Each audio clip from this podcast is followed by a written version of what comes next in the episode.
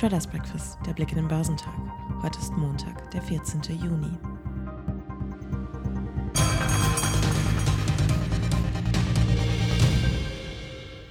Die Börsianer gehen mit den Notenbanken.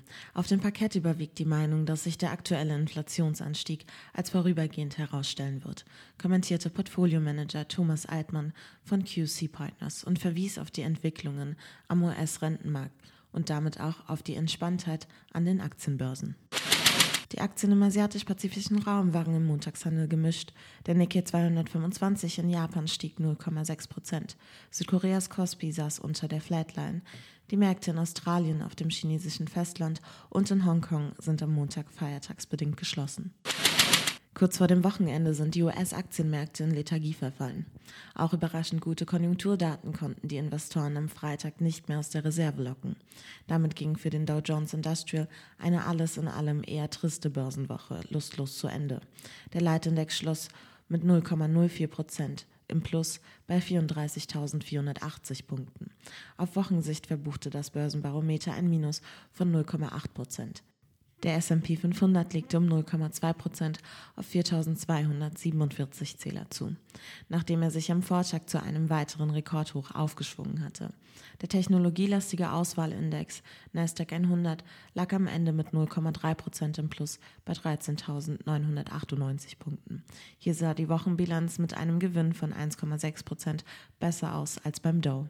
Auch erfreuliche Konjunkturdaten trieben die Kurse nicht mehr an. Eine monatliche Umfrage der Uni Michigan förderte im Juni eine bessere Stimmung der Verbraucher zutage, als von Analysten erwartet worden war.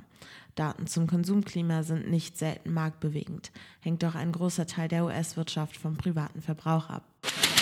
Kursbewegende Unternehmensnachrichten waren Mangelware. Zur Sache ging es allerdings im Sektor der Pharma- und Biotechnologieunternehmen. So brachen die Aktien von Vertex Pharmaceuticals um 11 Prozent ein. Das Unternehmen musste eine herbe Enttäuschung hinnehmen bei der experimentellen Behandlung einer Erbkrankheit, die Leber und Lunge befällt. Die Bedingungen des Projektes sei ein großer Rückschlag für die Bemühungen, die eigene Produktpalette zu verbreiten, hieß es an der Börse. Einen Rückschlag müssen die Aktionäre des deutschen Impfstoffherstellers CureVac hinnehmen, deren Papiere hauptsächlich in New York gehandelt werden. Sie sagten um 7,5 Prozent ab, nachdem es hieß, Bundesgesundheitsminister Jens Spahn plane wegen der jüngsten Probleme im Zulassungsprozess für die laufende Impfkampagne nicht mehr mit den Corona-Vakzinen von CureVac. Nach einem zunächst schleppenden Freitagshandel hat der DAX doch noch Auftrieb erhalten. Kurzzeitig übersprang der deutsche Leitindex dabei wieder die Marke von 15.700 Punkten und näherte sich seinem am Montag erreichten Rekordhoch deutlich. Der MDAX, in dem sich die mittelgroßen Unternehmen befinden, übersprang zudem erstmals in seiner Geschichte die Marke von 34.000 Punkten. Letztlich stieg der DAX um 0,8 Prozent auf 15.693 Punkte und schloss auf Wochensicht damit prozentual unverändert. Der MDAX gewann am Freitag 0,7 Prozent auf 34.018 Punkte.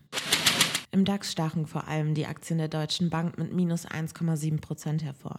Im MDAX verloren die Commerzbank-Papiere 1,8 Prozent. Dies einen freut, das anderen leid. Die geldpolitischen Signale der Europäischen Zentralbank am Donnerstag und die Reaktionen am Kapitalmarkt dämpften die Hoffnung der Finanzinstitute auf steigende Zinsen und damit auf höhere Erträge.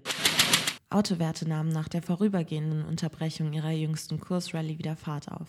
Unter den DAX-Favoriten gewannen die Anteile des Zulieferers Continente sowie die Hersteller Daimler und BMW bis zu 2,0 Prozent. Umstufungen bewegten einige Aktienkurse im MDAX. Das Investmenthaus Stiefel sprach für K&S eine Kaufempfehlung aus, worauf die Anteile des Düngerproduzenten an der Indexspitze mit einem Aufschlag von 7,0 Prozent reagierten. Die Papiere des Antikörperspezialisten Morphosis fielen indes am Indexende um 4,4 Prozent. Sie litten nach einer kürzlich bekannt gegebenen milliardenschweren Übernahme in den USA nun unter einer Abstufung der US-Bank JP Morgan auf neutral. Zum Wochenauftakt werden Zahlen zur Industrieproduktion in der Eurozone veröffentlicht. In den USA stehen keine wichtigen Wirtschaftsdaten an. Wichtige Geschäftszahlen sind auch nicht zu erwarten. Der DAX wird heute im Plus bei 15.705 Punkten erwartet.